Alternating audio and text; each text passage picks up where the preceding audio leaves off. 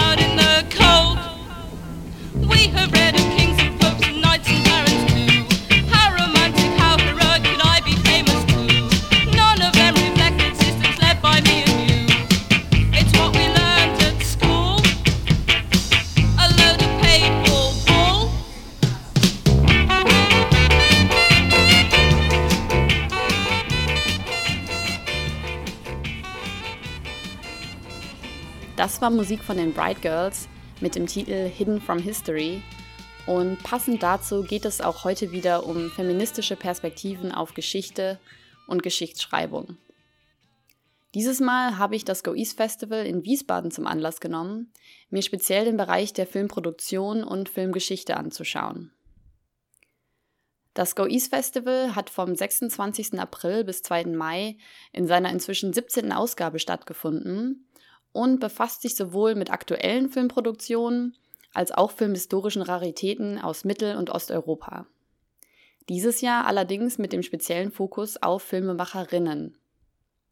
Aus diesem Anlass widmete sich auch die diesjährige Hommage, oder besser Femasch, der ungarischen Regisseurin Marta Messaros. Feminismus und Film in Ost- und Mitteleuropa Darum geht es in den nächsten Minuten. Und hier hört ihr also meine Eindrücke aus Wiesbaden.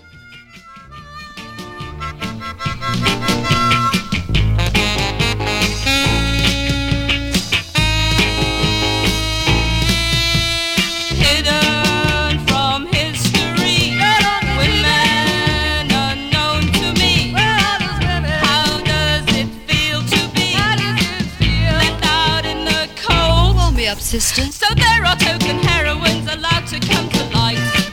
seu comendo.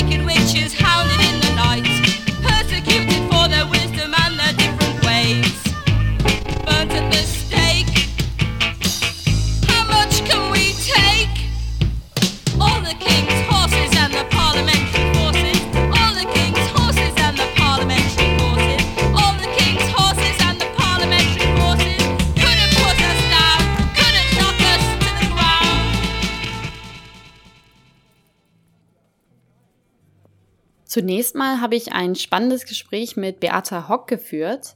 Beata Hock ist Kulturwissenschaftlerin und Kunsthistorikerin. Sie ist in Ungarn geboren und hat auch in Budapest studiert und promoviert.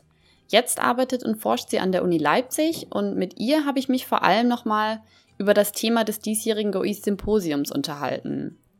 In den Vorträgen und Podiumsdiskussionen des Symposiums ging es nämlich äh, nochmal um die Beobachtung, dass sich Regisseurinnen aus Mittel- und Osteuropa ja oft damit schwer taten, dass ihre Filme in anderen Kontexten als feministisch eingestuft wurden. Ja, und im Rahmen des Symposiums wurde deshalb diskutiert, woran das liegt. Also wie kommt es, dass die Filmemacherinnen aus dieser Region sich und ihre Filmpraxis eben nur sehr widerwillig mit der westlichen feministischen Bewegung in Beziehung setzen wollten. Daher auch der Titel des Symposiums Reluctant Feminism Women Filmmakers from Central and Eastern Europe. Ja, Beate Hock hat im Rahmen der Eröffnung des Symposiums einen Vortrag gehalten und gemeinsam mit ihr habe ich versucht, diesem Phänomen des widerwilligen Feminismus unter den osteuropäischen Filmemacherinnen nochmal etwas genauer auf den Grund zu gehen. Hier hört ihr Auszüge aus unserem Gespräch.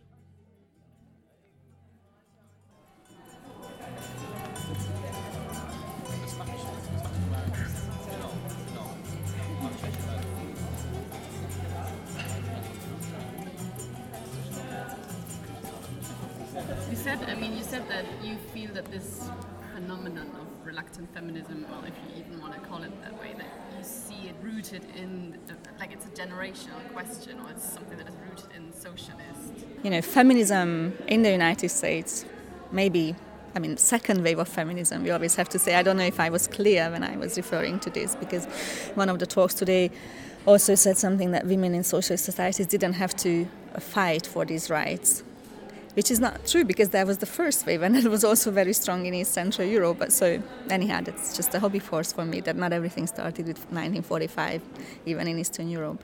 But anyhow, so. Um, what we now understand after feminism or feminist movement, grassroots feminism in the United States, States started uh, in the late 1960s, and then also appeared in other uh, Western European countries, 70s, early 70s.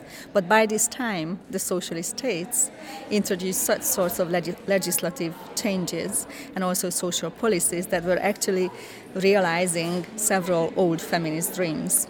That, like the state, uh, takes responsibility for making it possible for women to combine reproductive and productive work, which means, you know, uh, money earning and then still uh, having children and uh, having families. And uh, so, what is now feminism? Certainly, feminism earned a name as the Western second wave movement, and this was called socialist emancipation. And this has been discredited uh, for a long time because you know the wrong social, uh, the wrong political system was attached to it. You know the life trajectories and possibilities that opened up for them, especially if they compare their lives with the possibilities of their mothers, were enormous. What I wanted to say that the reluctance comes from this that they had this experience. They, they felt that they were the women of their lives. And then comes a discourse and says, no, that's not what we mean. And that anyhow, that cannot have a truth to it because it all was achieved during a faulty state, a wrong political system. And I think this, I mean, from the woman that I talked to, this is the, the kind of experience that elicited this refusal.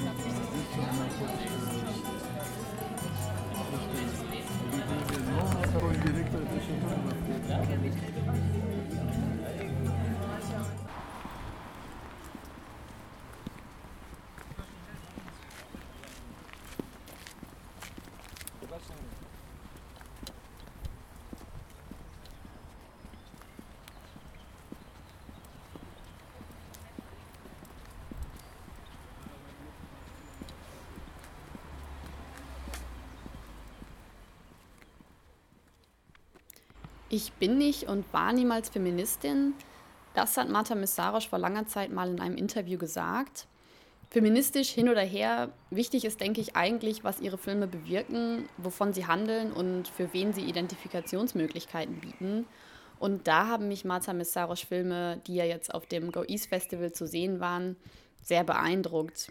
Angefangen mit ihrem ersten Spielfilm Das Mädchen, der ja 1968 rauskam und überhaupt der erste Film ähm, gedreht von einer Frau in Ungarn war, über Adoption bis hin zu ihrer wohl bekanntesten Tagebuchtrilogie. Starke und unabhängige Frauen stehen in Messarosch Film klar im Mittelpunkt. Und ich muss sagen, am meisten beeindruckt hat mich tatsächlich ihr Film Neun Monate. Gar nicht so sehr wegen dieser dokumentarischen Live-Geburtsszene am Ende des Films, sondern vielmehr eigentlich ja, wegen der Art und Weise, wie der Film die Entstehung einer missbräuchlichen Beziehung vermittelt. Also es war wirklich auch sehr, sehr unangenehm, diesen Film zu schauen, aber ich fand es letztlich gerade eben so eindringlich, wie Marta Messarosch ja, fast 90 Minuten buchstäblich die Kamera draufhält auf das Problem und ich als Zuschauerin eben auch gezwungen bin hinzusehen. Und so wird es äh, eben auch nicht als Nebenschauplatz sozusagen betrachtet, sondern als zentrale Handlung des Films platziert. Also, wenn ihr die Möglichkeit habt, diesen Film zu sehen, schaut ihn euch an. Allerdings, wie gesagt, auch mit Vorsicht und äh, Trigger Warning. Also das ist, denke ich, nochmal ganz wichtig dazu zu sagen. Ja, und ich hatte dann das große Glück, dass ich Marta Messarosch auch im Rahmen des Festivals persönlich interviewen durfte. Bei der Gelegenheit habe ich sie natürlich direkt mal selbst gefragt, ob sie sich und ihre Filme als feministisch einordnet auch um zu sehen, ja, wie sich ihre Meinung vielleicht seit den 1990er Jahren äh, eben auch nochmal vielleicht geändert hat. Das hört ihr hier ganz exklusiv in einigen Interviewausschnitten.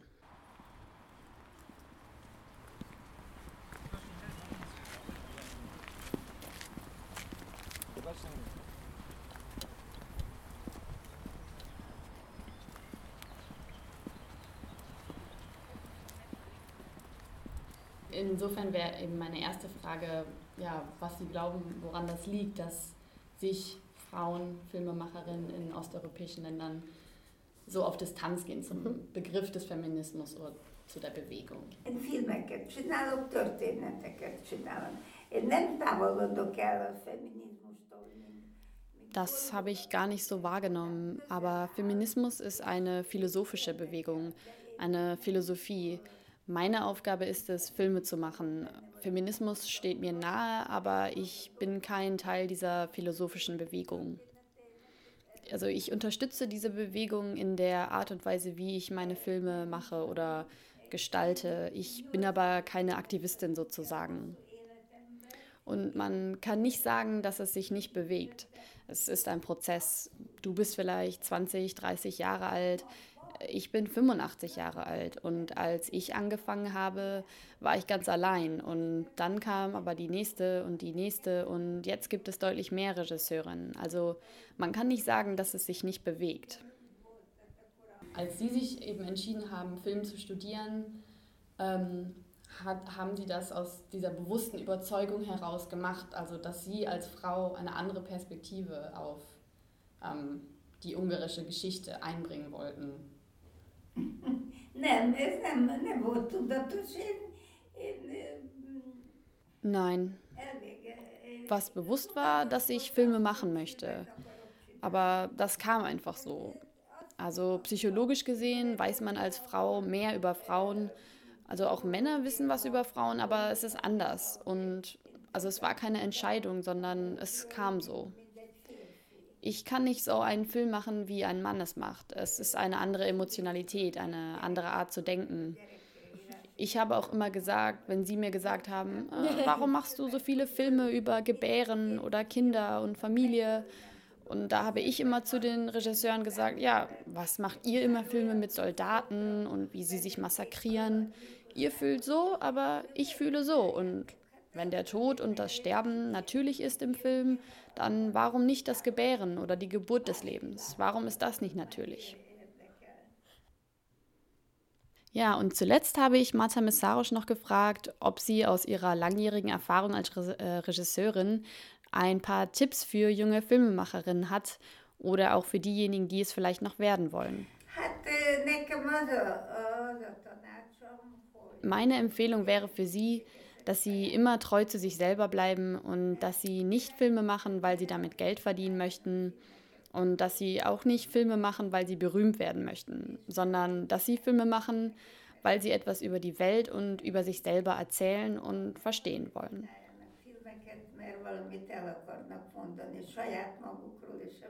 Hidden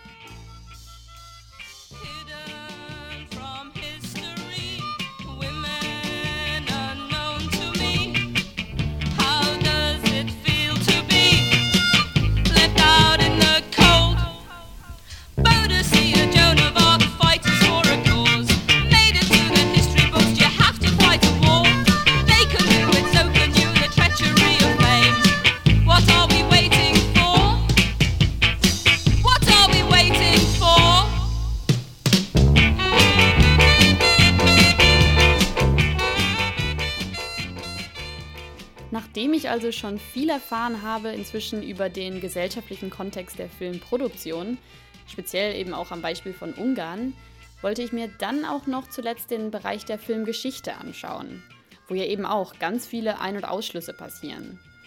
Und zwar habe ich mich gefragt, welche Rolle Kulturinstitutionen, wie allen voran eben Filmfestivals, welche Rolle die dabei spielen, Filmgeschichte zu schreiben. Denn der Ausschluss von Frauen aus der Filmkultur endet natürlich nicht bei der Frage des Zugangs zur Filmproduktion, sondern selbst wenn Frauen Filme gemacht haben oder machen, werden ihre Werke eben oft nicht in gleicher Weise in den filmkulturellen Kanon aufgenommen. Sprich, wenn so eine Kulturinstitution wie das Go East Festival durch Retrospektiven, in diesem Fall eben das kulturelle Erbe Mittel- und Osteuropas, ähm, zu vermitteln sucht, dann passieren hier in der Vorbereitung natürlich ganz viele Entscheidungen und eben damit einhergehend viele Ein- und Ausschlüsse, die es auf jeden Fall auch nochmal wert sind, unter die Lupe zu nehmen. Und dazu habe ich mich mit Petra Palmer unterhalten können. Die ist nämlich als Programmkoordinatorin des Go East Festivals maßgeblich an diesen Entscheidungsprozessen beteiligt gewesen. Ob es dabei auch feministische Interventionen geben kann, geben sollte oder auch gegeben hat, das erfahrt ihr jetzt im letzten Teil dieser Sendung.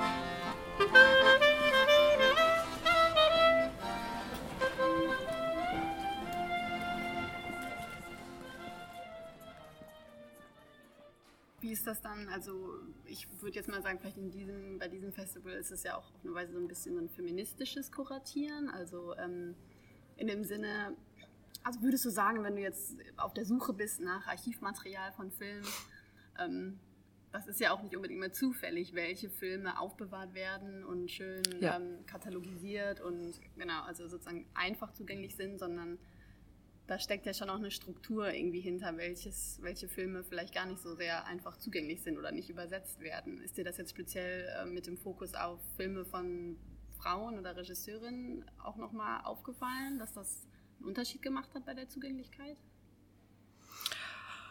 Ähm, ja, da, das würde ich jetzt nicht so komplett bejahen, sondern da hängt es tatsächlich eben halt mehr davon ab, hat dieser Film irgendwie Preise gewonnen oder wo ist der Film gelaufen. Judith Ellick, da gab es dann zum Beispiel, wenn wir nochmal darauf den Fall zurückkommen, wenn wir, wir brauchten halt Untertitel dafür und es gab keine englischen und auch keine deutschen Untertitel, sondern nur französische. Das heißt, der Film ist irgendwann mal in Frankreich gelaufen, vielleicht auf irgendeinem Festival, hat vielleicht auch nicht unbedingt einen Preis gewonnen, aber insofern, ähm, hängt es eher davon ab, tatsächlich, ob dieser Film tatsächlich dann eben irgendwo erfolgreich auf einem Festival gelaufen ist oder dementsprechend dann durch diese erfolgreiche Festival, ähm, Festivalreisen, ähm, ob der Film deshalb halt auch in dem Kanon gelandet ist. Also das, das, ist das, ja dann auch natürlich schon wieder. Genau, das ist ähm, natürlich dann eben halt genau der Punkt. Also das ist aber weniger und äh, Also wo man muss quasi was bestimmte Anerkennungssysteme Genau. durchlaufen, genau um eben weiterhin in anderen Anerkennungssystemen, Genau. was Archivierung angeht, äh, Genau. aufgenommen zu werden. Ja, genau. Und, äh, genau, also, Also- sozusagen und daran arbeiten wir natürlich, dass man eben halt und naja, das ist ja eh immer so, was was wird anerkannt und in warum, zu welchem Zeitpunkt, wie schaffen wir unsere Geschichte, wie schreiben wir unsere Geschichte, die Geschichtsschreibung, aus wessen Perspektive ist sie gewesen und insofern kann man Geschichte ja auch immer wieder neu schreiben und ähm, das ist natürlich auch nötig da immer wieder mal einen Blick drauf zu werfen. Also jetzt bei dem Symposium, der Film von Judith Ellick, Might Hold Up, Maybe Tomorrow, ähm, laut unseren Informationen ist es tatsächlich die einzige Kopie, die tatsächlich dann auch nicht mehr so in gutem Zustand ist, aber auf jeden Fall zeigbar und dann auch auf jeden Fall sollte sie gezeigt werden. Und, ähm, und natürlich in dem Augenblick, wo sie gezeigt wird, wird es vielleicht auch nochmal Anstrengungen geben, sie vielleicht zu restaurieren und vielleicht auch nochmal eine Kopie davon zu ziehen und, und insofern auch zu archivieren. Und äh, dann eben halt zu Mata Mesarosch, um das jetzt als Vergleich zu nehmen, die wir ja die Hommage gewidmet haben, da ist es so, dass die Kopien relativ gut zugänglich waren, ähm, weil sie halt auf vielen Festivals auch Preise gewonnen hat. Und es gab auch Untertitel, sonst wir haben sehr viele Untertitel ähm, übersetzen lassen. Also es gab dann Dialoglisten, daraus mussten ja dann erstmal Untertitel gemacht werden. Die werden dann live untertitelt. Jetzt muss man auch immer Leute finden, die dann die Sprache sprechen, die das dann halt machen. Und ähm, also insofern ist so ein Programm wo man eben halt dann die Kopien zusammensucht aus sämtlichen Archiven. Also wir haben ja jetzt tatsächlich aus, ich würde mal sagen, aus sechs verschiedenen Quellen Europas die Archive. Also das ist schon eine ziemliche Recherche, weil auch wenn man dann ja selbst eine Kopie hat, bedeutet das ja noch nicht immer gleich, dass es dazu auch die Rechte immer da sind, wo die Kopie sind. Das heißt, dann muss man auch immer mal rausfinden, wo liegen dann die Rechte. Und äh, gerade dann bei den ganzen postsowjetischen Ländern ist es auch nicht immer so eindeutig, weil diese Firmen vielleicht auch lange nicht mehr existieren. An wen sind die denn gegangen? Also es ist schon ähm, ziemlicher Aufwand, das zu machen. Ja, genau. genau. Also Aber es ist auch interessant, sehr ja, interessant sogar, ja. Mhm, genau, also das fand ich gerade dieses Interessante, dass es wichtig ist zu sehen, dass es echt viel Arbeit ist und also ja. ähm, diese ganze Recherchearbeit zu leisten. Und deshalb denke ich auch, ist aber auch immer eben die Frage, wer hat eben auch ein Interesse daran, dass diese Arbeit geleistet wird. Ne? Und da, glaube ich, ist auf jeden Fall so ein bisschen auch dieses, da hängt dieses Politische dran, ist so, weiß ich nicht, hätte ich jetzt so erwartet. Also ähm, also für uns explizit natürlich und deshalb haben wir uns ja auch dem Thema ähm, Feminismus jetzt gewidmet, beziehungsweise eben Feminismus in dem Sinne und das haben ja auch viele unsere Filmemacherinnen jetzt, also heute Martha Mesarisch ja auch, äh, genau wie Agnieszka Holland am Sonntag, ähm, formuliert, dass wir eigentlich eben halt diese Perspektive, solange wir nicht diese Perspektive, die beiden Perspektiven haben, die gleichberechtigt letztendlich auf die Welt und auf unsere Real Lebensrealität blickt, äh, wird es eben halt auch keine Gleichberechtigung geben. Also ich würde einfach sagen, dass es tatsächlich einfach eine ganz andere Perspektive nochmal auch wirft auf die Geschichte.